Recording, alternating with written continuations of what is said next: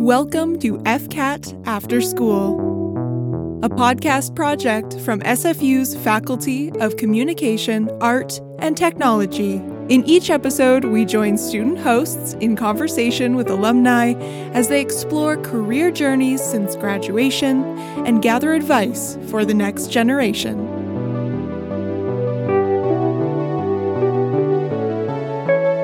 On this episode of After School, digital media master's student Marshall McCann sits down with alumni Vic Ong, now pipeline technical director at Bron Studios, a motion picture company based right here in Burnaby, BC. The duo unpack Vic's non-linear path towards a career in software development and the leaps it took along the way.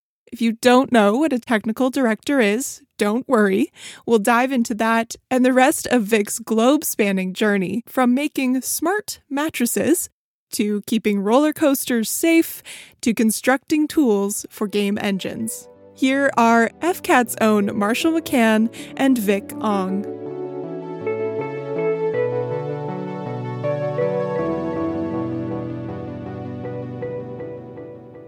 Hi, Vic.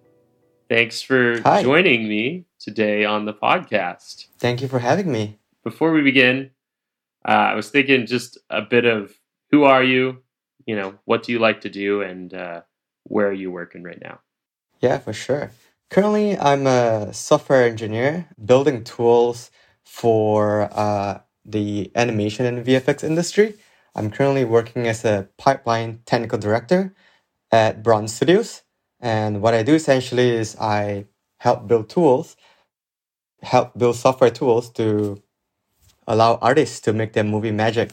So um, that's something that I, I think is really interesting and currently shifted to this and we'll see how that goes. Okay, and so just to like give a hard example for the people out there who have just never heard of a pipeline technical director, which I feel like anyone who's not in animation or or in games doesn't know what that is. So a hard example is maybe what an artist has an issue of some sort with the the software that you're they're using and you do what So, for instance, um, let's say a, an artist, as in a 3D modeler, who's trying to build, um, let's say, a character to be used in an animation. So, they'll have to use um, some kind of a 3D modeling software, like, for example, Maya.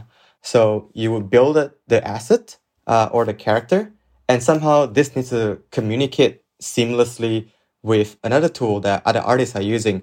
Um, for instance, to actually build the shots or the sequences that you see in the animation, Bron Studio uses Unreal Engine to build their sequences.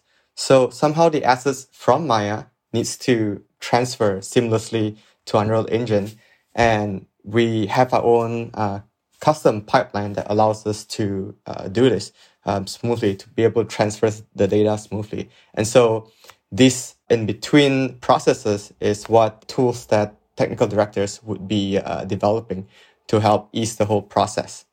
and so we know each other and and i know that you have a a, a pretty significant and turbulent journey getting to this point like you've kind of been all around the world and you've tried some different stuff you've been at different companies and i think it's really valuable for people to to hear that story um, and so i think i kind of want to start way back um, before you left malaysia maybe at the end of high school and and I, I kind of I know that you know there's a bit of cooking, a bit of culinary arts that were potentially uh, the plan. How does one go from like oh I'm going to potentially do culinary arts school to I'm going to be a mechanical engineer in Minnesota? Where does that sort of transition happen? Um, and and that big decision to to go abroad as well. So initially, I was looking into chemical engineering actually because um, at the time in Malaysia, oil and gas was a, a really big field and it's really popular among uh, the, in the engineering um, area. And so I went into thinking that I was going to major in chemical engineering. But after I took my first um, uh, chemistry class um, in college, I just thought, nah, no, that's not happening. Um, um, but out of that semester, though, I did find physics to be something that's uh, that I could catch on to a lot better. So I thought maybe mechanical engineering would be nice because I wanted to go into robotics. So that's kind of how it started. Um, and when you, you mentioned about me uh, landing in Minnesota, that's because the program that I enrolled in is called American Degree Transfer Program in Sunway University. And so essentially what I what the program is, it's a start your two years of your degree of your bachelor's in in Malaysia and okay. then the next two years in uh, Minnesota. So that's kind of how I transferred to Minnesota. Okay, I see. I didn't I didn't know that you had that bridge from a university in Malaysia first. So that's that's cool. I feel like that that makes a lot of sense now. How you yeah. make that massive transition. And so when you're at Minnesota and you're sort of starting to to see the possibilities of mechanical engineering, what were some of the the first ideas of where you might work? What came on your radar first? Definitely robotics. I would say that's gonna be the that was the first one when I was in my uh, junior year, and then I started looking a lot more into product design actually or or design engineering um, so to speak. The reason why i got into that is because um, i took a decided to take a minor in product design and that sort of allowed me to explore how to innovate creatively and I, I was learning that in parallel with mechanical engineering. So with that combined that kind of lead, lead me to, to think about uh, design engineer so that was actually my the, the first track that i went into because i got an internship at a uh, bed company called select comfort and I was an, an a design engineering intern there, develop uh, developing um, their next generation um, bed system uh, for a smart bed 360 for sleep number. Um, funny enough, like I think three years later when I left, um, that smart bed 360 actually ended up being showcased in the CES uh, 360 um, show. It was uh, kind of wild. Oh, that's so cool. yeah. I did. I did not know this this piece of history. there was some mechanical engineering. it's like the the best application for it. You do this intern, this small internship with the mattress bed company. You're sort of coming into that fourth year. Where do you go from there? So on my fourth year, I sort of got a little um, a concern I knew that I was going to be looking for jobs in the States. I didn't want to go back to Malaysia. So really, I was only looking in, in, uh, in the US. And finding a job in the US as a foreigner isn't exactly um, the easiest thing out there. So I, I just started applying to a lot, a lot of places. So I was thinking that I wanted to do product design still. And I thought, hey, wouldn't it be cool if I able to, if I'm able to I don't know, design roller coasters um, and things like this. So obviously, the first thing that came to my mind was Disney, and so I so one of the companies that applied to was Disney as well. Funny enough, I out of like almost fifty companies that I applied to, I only got two offers. Uh, it's it's a robotics company and Disney, and so uh, of course I chose Disney. you spoke a little bit about i kind of want to touch on that product design course because i feel like that's maybe your first entrance into like oh i can use my engineering background to to work with something like pretty substantial and and help designers kind of create something um, tangible with with their ideas and also you know if you have your own idea you can create it it feels like that that uh, course was pretty impactful for like you know not only Disney but the rest of the stuff that you've done since. Would you say that? Yeah, definitely. So I, I definitely have to give props to uh, the professor who actually um, taught me a lot of things in there, and his name is Dr. Barry Kudrowitz. And so he's I think today he is the the director of the College of Design in the University of Minnesota. Um, and so he created this course called um, Toy Design, and in in this toy design course, which is the final project of my minor in product design. We essentially learn to build toys, uh, and so in in this project, um, one of the biggest thing I learned is practical design thinking. So I mean, if you are in a design background or arts background, you might have heard, you might have definitely taken um, design thinking 101. So I learned that for the first time when I minored uh, in product design. And during the toy design classes, when we learned to how to use that, use that design thinking framework to actually apply it in a more practical sense. And so we decided to uh, do that. And that allows me to learn a lot of things, such as how do you actually brainstorm properly in a multidisciplinary team? Um, how do you actually select properly? Um, what kind of methods you can use to drill down or refine your ideas? And how can you verify them? How can you validate them? And how can you test and iterate it properly? And so I learned a lot about that. And yes, uh, so that actually carried on throughout my uh, career, actually, even till today. So in Disney, particularly, I learned a lot of things that I try to bring into to the team at Disney was what I learned when I did my uh, my course with with Dr. Barry Kudrowitz. Uh, he's uh, he's amazing, and even till today, I still have all of his slides on design thinking and still use it every now and then to to do brainstorming or just figure out how to innovate properly uh, within the team. Yeah, and I feel like that comes in into use, especially now where you're working with modelers who are kind of like obviously some of that design's already figured out for them, but being able to have that communication with them and having those conversations where you're you're able to figure out what their issue is or what their what that solution is in the software when you need to build it. 100%. Yeah, I feel like that kicks in in that moment. So you're in the the cold winters of Minnesota, and then you uh, make this transition down to the to the sunny weather of Orlando. And what is your role when you're at Disney? So uh, when I was in Disney, I work as a sustaining engineering intern, and I work in the design and engineering department within the parks, all parks technology team.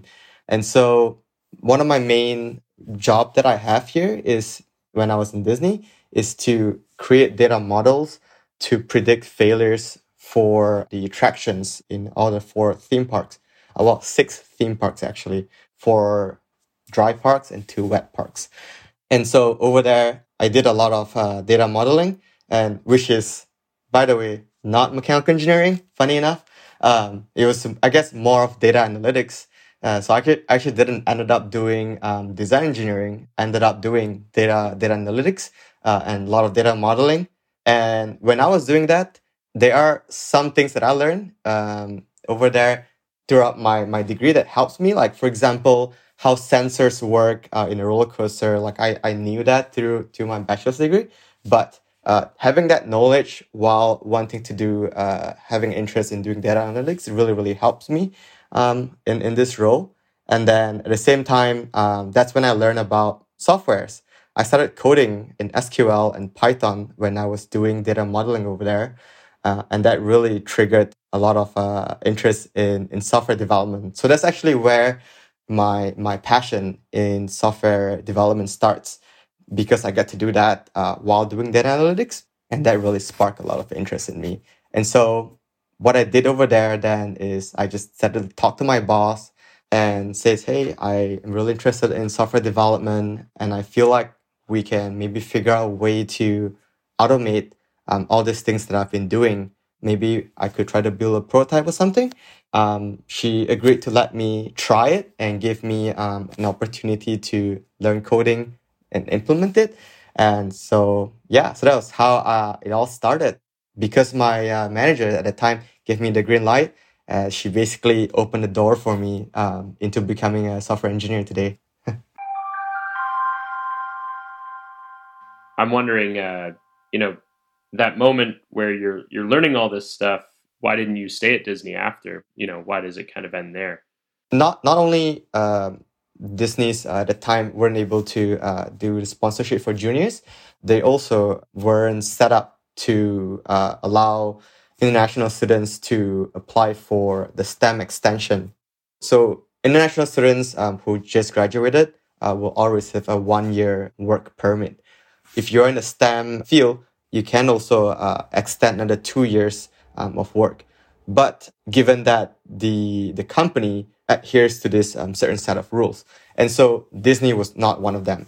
And unfortunately, um, so a year was was the only time that I could spend at Disney. Yeah. And so, just out of the blue, you know, would you have stayed there had had you been able to? Definitely. I I love my time when I was in, working in Disney. I know that, but the listeners don't know that.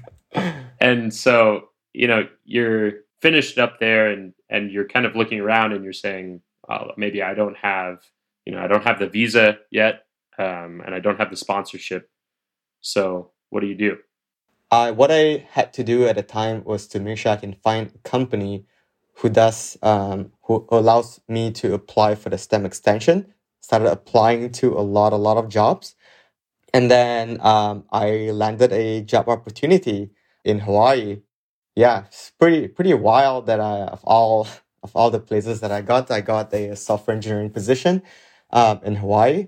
So I said, sure, why not? I guess let's make another move now from Florida um, to Hawaii. So I just packed my bags again, um, fly to uh, Hawaii, and then ship my car across to the island.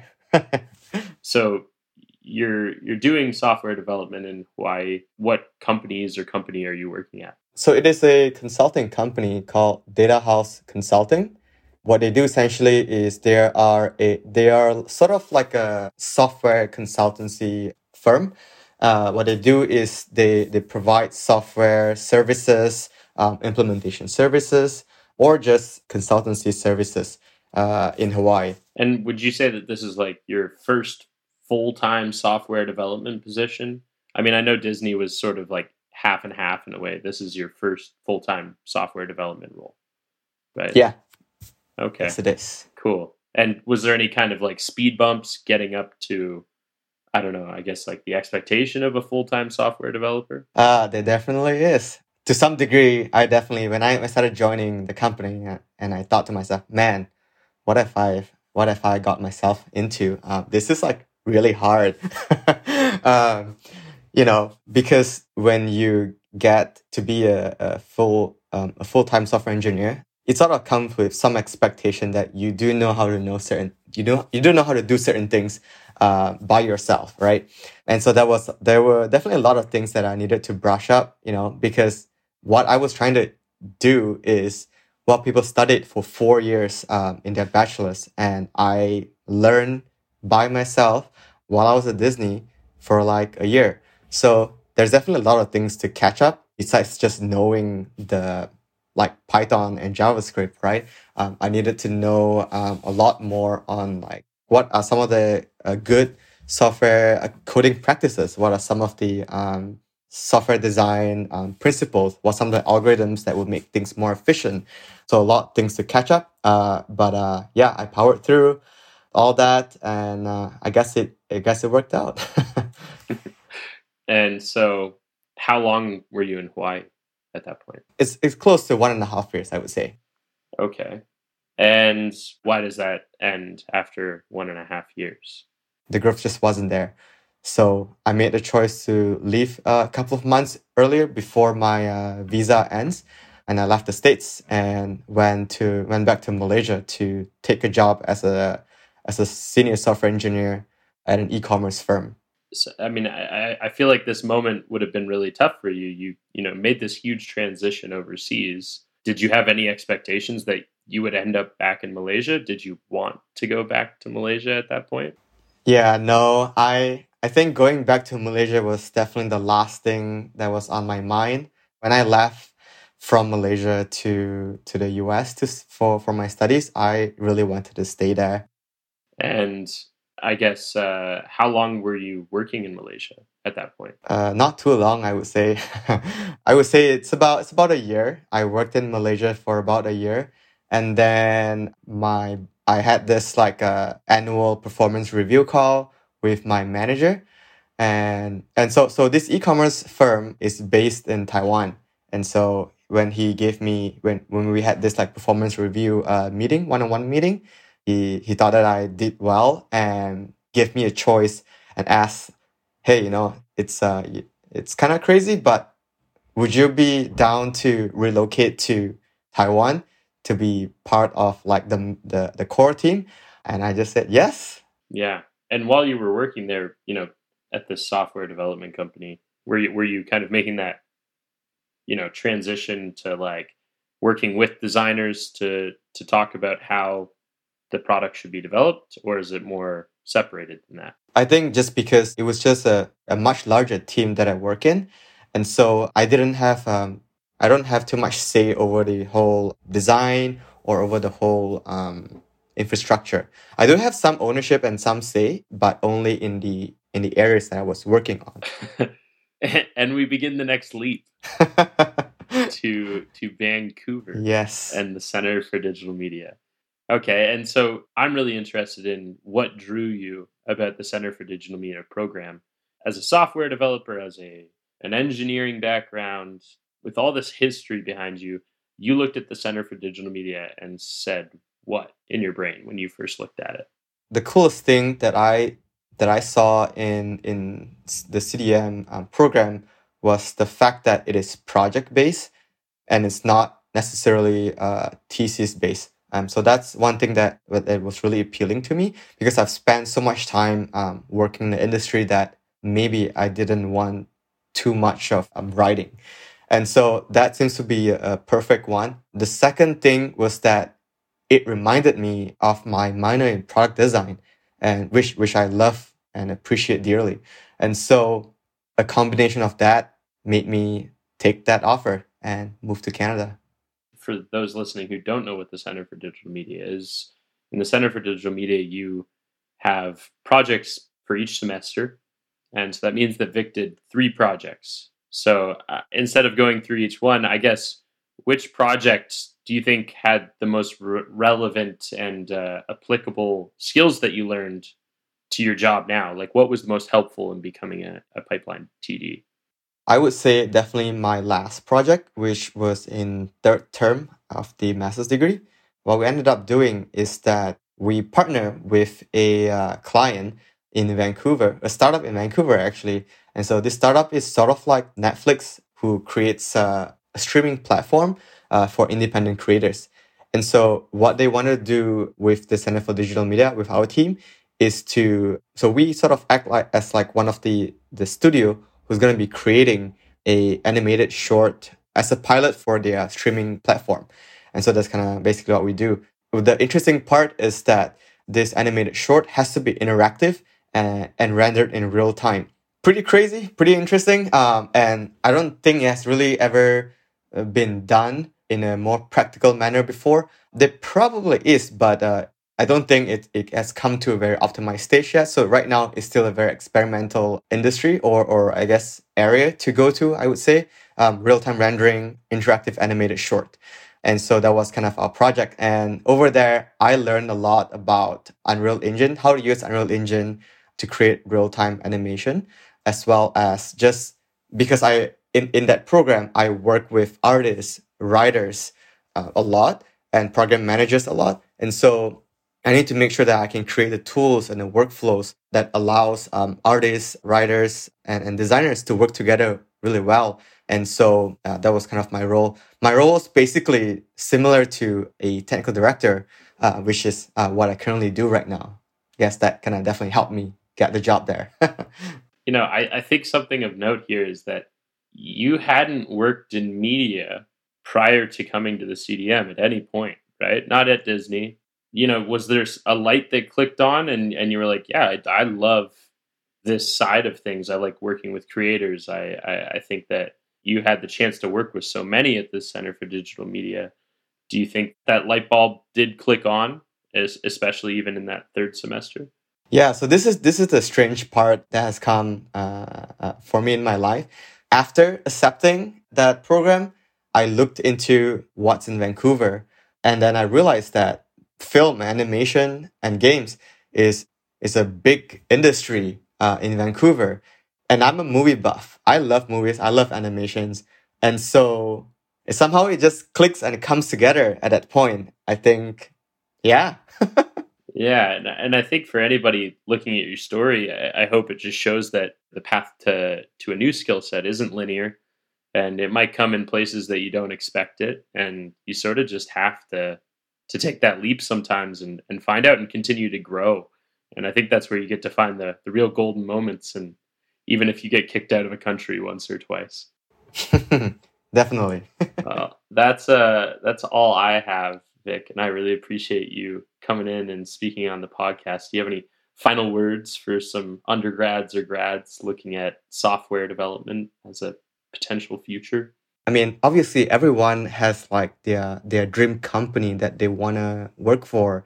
That should be your number 2 priority and not aiming not having dream companies being the first priority because what's most important is that whether or not you can find a company that allows you to grow in the direction that you want to, that you always dreamed dream of. Maybe you didn't get uh, to work in a real company today, but if you are growing in the right direction that you want to, you will eventually get there. Or maybe when when you go when you grow in that direction that you want to, maybe at a time you've learned that your your dream company has changed, and that's simply okay. But most importantly is when you look back you know that you're learning all the right things and you're going through the right learning path. And I think that's uh, definitely should be number one priority. Thank you so much. Thank you so much for having me.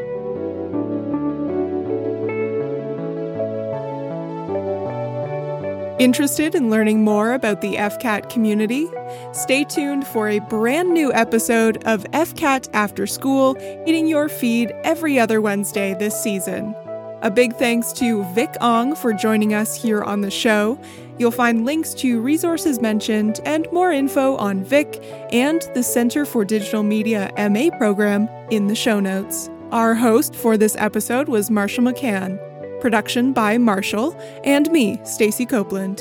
FCAT After School respectfully acknowledges the Musqueam, Squamish, Tsleil-Waututh, Katzie, Coquitlam, Qayqayt, Kwantlen, Semiahmoo, and Tsawwassen peoples, on whose unceded traditional territories our three campuses reside, and where many of the stories shared in this series take place. Make sure to rate us and subscribe, FCAT After School, in your podcast app of choice so you don't miss any of our upcoming episodes. And you can follow us on social media at FCAT at SFU. That's F C A T at SFU on Twitter and Instagram. See you next time.